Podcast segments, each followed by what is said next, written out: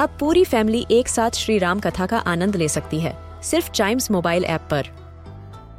जानिए श्री राम के बचपन से लेकर दशानन वध तक का सफ़र। सरल रामायण घर के सभी सदस्यों के लिए। आज ही डाउनलोड करें चाइम्स मोबाइल ऐप एप्पल या गूगल प्ले स्टोर से।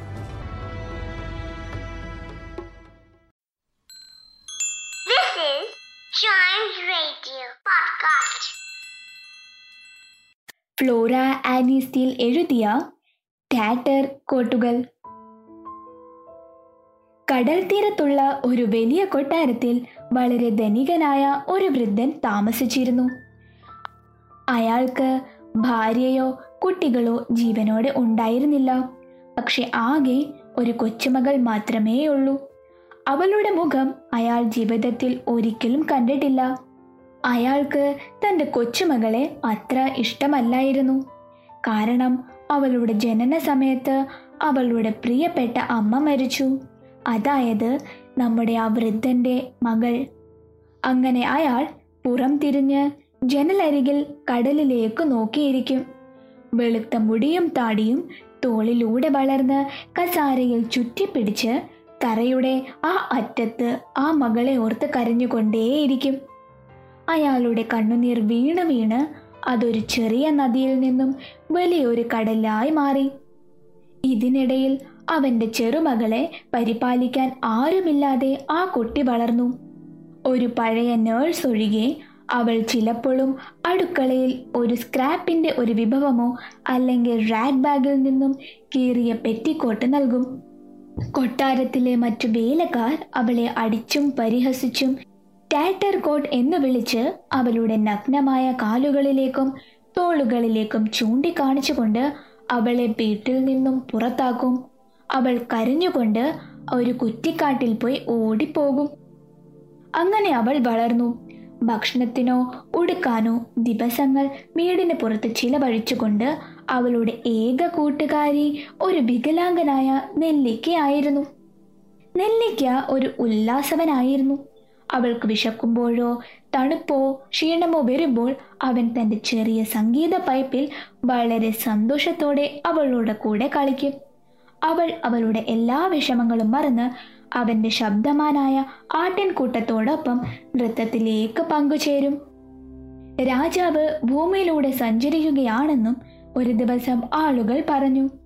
രാജാവ് അടുത്തുള്ള പട്ടണത്തിൽ രാജ്യത്തെ എല്ലാ പ്രഭുക്കന്മാരും സ്ത്രീകൾക്കും ഒരു വലിയ ഔപചാരിക വിരുന്ന് നൽകണം. ഒപ്പം പാർട്ടിയിലെ ചെറുപ്പക്കാരായ പെൺകുട്ടികളിൽ നിന്നും തന്റെ ഏക മകനായ രാജകുമാരനെ ഒരു ഭാര്യയും ആക്കണം. തക്ക സമയത്ത് വിരുന്നിലേക്കുള്ള രാജകീയ ക്ഷണങ്ങളിലൊന്ന് കൊട്ടാരത്തിലേക്ക് കൊണ്ടുവന്നു. സേവകർ അത് വൃദ്ധനായ തമ്പുരാന്റെ അടുത്തേക്ക് കൊണ്ടുപോയി. അവൻ എപ്പോഴും ജനാലക്കരികിലിരുന്നു. നീണ്ട വെളുത്ത മുടി പൊതിഞ്ഞു കരയുന്ന ആ ചെറിയ നദിയിലേക്ക് നോക്കി കരഞ്ഞുകൊണ്ടേയിരുന്നു. എന്നാൽ രാജാവിന്റെ കൽപ്പന കേട്ടപ്പോൾ അവൻ തന്റെ കണ്ണുനീർ വാറ്റി. അവനെ അഴിക്കാൻ ഒരു വലിയ ജോഡി കത്രിക കൊണ്ടുവരാൻ തന്റെ ദാസന്മാരോട് ആവശ്യപ്പെട്ടു. കാരണം അവന്റെ മുടി അവനെ ഒരു വേഗത്തിലുള്ള തടവുകാരനെ പോലെ ആക്കിയിരുന്നു. അവന് അനങ്ങാൻ കഴിഞ്ഞില്ല. പിന്നെ അവർ അയാൾക്കു വേണ്ടി വിശേഷ വസ്ത്രങ്ങളും ആഭരണങ്ങളും അയച്ചു. രാജാവിനെ എതിരേൽക്കുന്നതിനായി വെള്ളക്കുതിരയെ സ്വർണവും പട്ടും കൊണ്ട് കോപ്പിയടിക്കാൻ അവൻ അവരോട് ആജ്ഞാപിച്ചു. എന്നാൽ പാർട്ടിക്ക് കൊണ്ടുപോകാൻ തനിക്കൊരു കൊച്ചുമകളുണ്ടെന്ന് അദ്ദേഹം മറന്നുപോയി.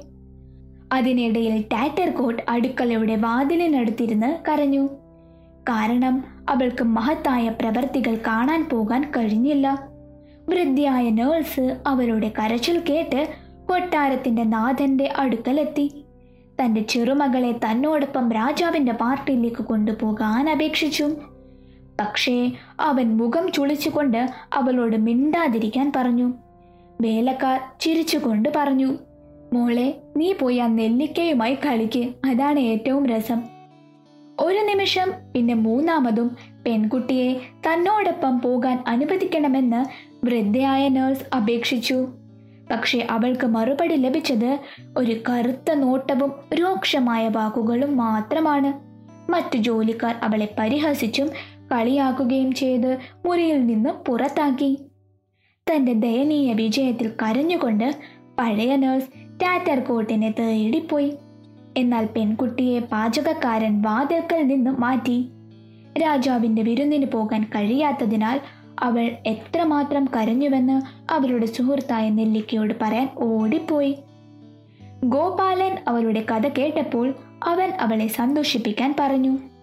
രാജാവിനെയും എല്ലാ നല്ല കാര്യങ്ങളെയും കാണാൻ അവർ ഒരുമിച്ച് പട്ടണത്തിലേക്ക് പോകണമെന്ന് നിർദ്ദേശിച്ചു. അവൾ സങ്കടത്തോടെ അവളുടെ നഗ്നപാദങ്ങളിലേക്ക് നോക്കിയപ്പോൾ അവൻ തന്റെ സംഗീത പൈപ്പിൽ ഒന്നോ രണ്ടോ കുറിപ്പികൾ വായിച്ചു. അവളുടെ കണ്ണുനീരും അവളുടെ വിഷമങ്ങളും എല്ലാം അവൾ മറന്നു. അവൾ നന്നായി അറിയുന്നതിന് മുമ്പ് നെല്ലിക്ക അവളുടെ കൈ പിടിച്ച് രണ്ടുപേരും നൃത്തം ചെയ്യാൻ തുടങ്ങി. അവർ വളരെ ദൂരെ പോകുന്നതിന് മുമ്പ് സുന്ദരനായ ഒരു ചെറുപ്പക്കാരൻ മനോഹരമായി വസ്ത്രം ധരിച്ചു കയറി രാജാവ് താമസിക്കുന്ന കോട്ടയിലേക്കുള്ള വഴി ചോദിക്കാൻ നിർത്തി.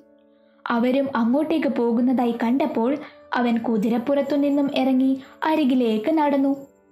നിങ്ങൾ സന്തോഷമുള്ളവരായി തോന്നുന്നു. നല്ല കമ്പനി ആയിരിക്കുമല്ലേ? അവൻ ചോദിച്ചു. നല്ല കൂട്ടുകെട്ട്. ഞങ്ങൾ പഴയ കൂട്ടുകാരാ നെല്ലിക്ക പറഞ്ഞു. അത് ഒരു കൗതുകരമായ രാഗമായിരുന്നു. അവളുടെ മുഷിഞ്ഞ വസ്ത്രങ്ങൾ കാണാത്തിടത്തോളം വിചിത്രനായ യുവാവ് ടാറ്റർ കോഡ്സിനെ തുറച്ചു നോക്കാൻ തുടങ്ങി. അവന് കഴിയാതെ വരുന്നതുവരെ അവളുടെ സുന്ദരമായ മുഖമല്ലാതെ മറ്റൊന്നും അവൻ നോക്കിയില്ല. എന്നിട്ട് പറഞ്ഞു നീ ഈ ലോകത്തിലെ ഏറ്റവും സുന്ദരിയായ പെൺകുട്ടിയാണ്. നീ എന്നെ വിവാഹം കഴിക്കാമോ? അപ്പോൾ നെല്ലിക്ക പുഞ്ചിരിച്ചു. എന്നാൽ കാറ്റർ കോട്ടും കൂടെ ചിരിച്ചു. താൻ തന്റെ ഭാര്യയുടെ സ്ഥാനത്ത് ഒരു വേലക്കാരിയെ എടുത്താൽ നിങ്ങൾക്ക് നാണക്കേടാകും. ഞാൻ അങ്ങനെ തന്നെയാകും. ഇന്ന് രാത്രി രാജാവിന്റെ വിരുന്നിൽ കാണുന്ന മഹത്തായ സ്ത്രീകളിൽ ഒരാളോട് പോയി ചോദിക്കൂ. എന്നോട് പൊറുക്കണം.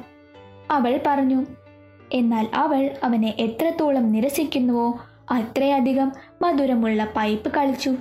യുവാവ് അങ്ങനെ അവളോട് പ്രണയത്തിലായി. അവസാനം അവൻ അവളോട് ആ രാജാവിന്റെ കൊട്ടാരത്തിലേക്ക് വരാനും ആ രാത്രി അവനോടൊപ്പം നൃത്തം ചെയ്യാമോ എന്നും അപേക്ഷിച്ചു. വലിയ വലിയ പ്രമുഖന്മാരും സ്ത്രീകളും അവളെ എല്ലാവർക്കുമായി അവന്റെ പ്രിയയും ബഹുമാന്യമായ വധുവായി അവതരിപ്പിക്കാം. ഇപ്പോൾ ആദ്യം ടാറ്റർ കോഡ്സ് അവൾ ചെയ്യുന്നില്ല എന്ന് പറഞ്ഞു. പക്ഷെ നെല്ലിക്ക അവളോട് പറഞ്ഞു ദേ ഏറ്റവും വലിയ ഭാഗ്യമാണിത്. നീ പൊക്കോ. അങ്ങനെ ആ രാത്രി വന്നപ്പോൾ കൊട്ടാരത്തിലെ ഹാൾ വെളിച്ചവും സംഗീതവും കൊണ്ട് നിറഞ്ഞു. രാജാവിന്റെ മുമ്പാകെ തമ്പുരാക്കന്മാരും സ്ത്രീകളും നൃത്തം ചെയ്തു. ക്ലോക്ക് പന്ത്രണ്ട് അടിച്ചതുപോലെ ടാറ്റർ കോട്ട് നെല്ലിക്കയും വലിയ വാതിലിൽ കൂടി പ്രവേശിച്ചു. ഇരുവശത്തും നിന്ന സ്ത്രീകൾ ആകെ കളിയാക്കി. പ്രമുഖന്മാർ ചിരിച്ചു. അങ്ങേയറ്റത്തിരുന്ന രാജാവ് അത്ഭുതത്തോടെ നോക്കി. എന്നാൽ അവർ സിംഹാസനത്തിന് മുന്നിൽ എത്തിയപ്പോൾ ടാറ്റർ കോഡ്സിന്റെ കാമുകൻ രാജാവിന്റെ അരികിൽ നിന്നെഴുന്നേറ്റ് അവളെ കാണാൻ വന്നു. അവളുടെ കൈ പിടിച്ച് എല്ലാവരുടെയും മുമ്പിൽ അവളെ മൂന്ന് തവണ ചുംബിച്ചു. രാജാവിന്റെ നേരെ തിരിഞ്ഞു. ഞാൻ എന്റെ തിരഞ്ഞെടുപ്പ് നടത്തി. ഇതാ എന്റെ മണവാട്ടി. എല്ലാ നാട്ടിലെയും ഏറ്റവും സുന്ദരിയായ പെൺകുട്ടി. ഒപ്പം ഏറ്റവും മധുരമുള്ളവളും. അത് നമ്മുടെ രാജകുമാരനായിരുന്നു. പറഞ്ഞു തീരും മുമ്പേ നെല്ലിക്ക തന്റെ വാദ്യക്കുഴൽ ചൂണ്ടിൽ വെച്ചിട്ട് ദൂരെ കാട്ടിൽ ഒരു പക്ഷി പാടുന്നത് പോലെയുള്ള കുറച്ച് വായന വായിച്ചു. അവൻ ടാറ്റർ കോട്സിന്റെ മുഷിഞ്ഞ വസ്ത്രങ്ങൾ കളിക്കുമ്പോൾ തിളങ്ങുന്ന ആഭരണങ്ങൾ കൊണ്ട് തുന്നിക്കെട്ടിയ ഒരു വസ്ത്രങ്ങളായി മാറി. രാജാവ് തന്റെ മകളായി അവളെ അഭിവാദ്യം ചെയ്യാൻ എഴുന്നേറ്റപ്പോൾ പുതിയ രാജകുമാരിയുടെ ബഹുമാനാർത്ഥം കാഹളം ഉച്ചത്തിൽ മുഴങ്ങി. തെരുവിലെ ആളുകൾ പരസ്പരം പറഞ്ഞു. അയ്യോ ഇപ്പോൾ രാജകുമാരൻ തന്റെ ഭാര്യയായി തിരഞ്ഞെടുത്തത് ഈ നാട്ടിലെ ഏറ്റവും സുന്ദരിയായ പെൺകുട്ടീനെയാ. പക്ഷേ ആ നെല്ലിക്കയെ പിന്നീട് ഒരിക്കലും ആരും കണ്ടില്ല. അയാൾക്ക് എന്ത് സംഭവിച്ചെന്നും ആർക്കും അറിയില്ല.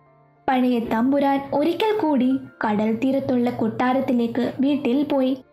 ചെറുമകളുടെ മുഖത്ത് ഒരിക്കലും നോക്കില്ല എന്ന് സത്യം ചെയ്തപ്പോൾ കോടതിയിൽ നിന്നും ഒഴിയാൻ കഴിഞ്ഞില്ല.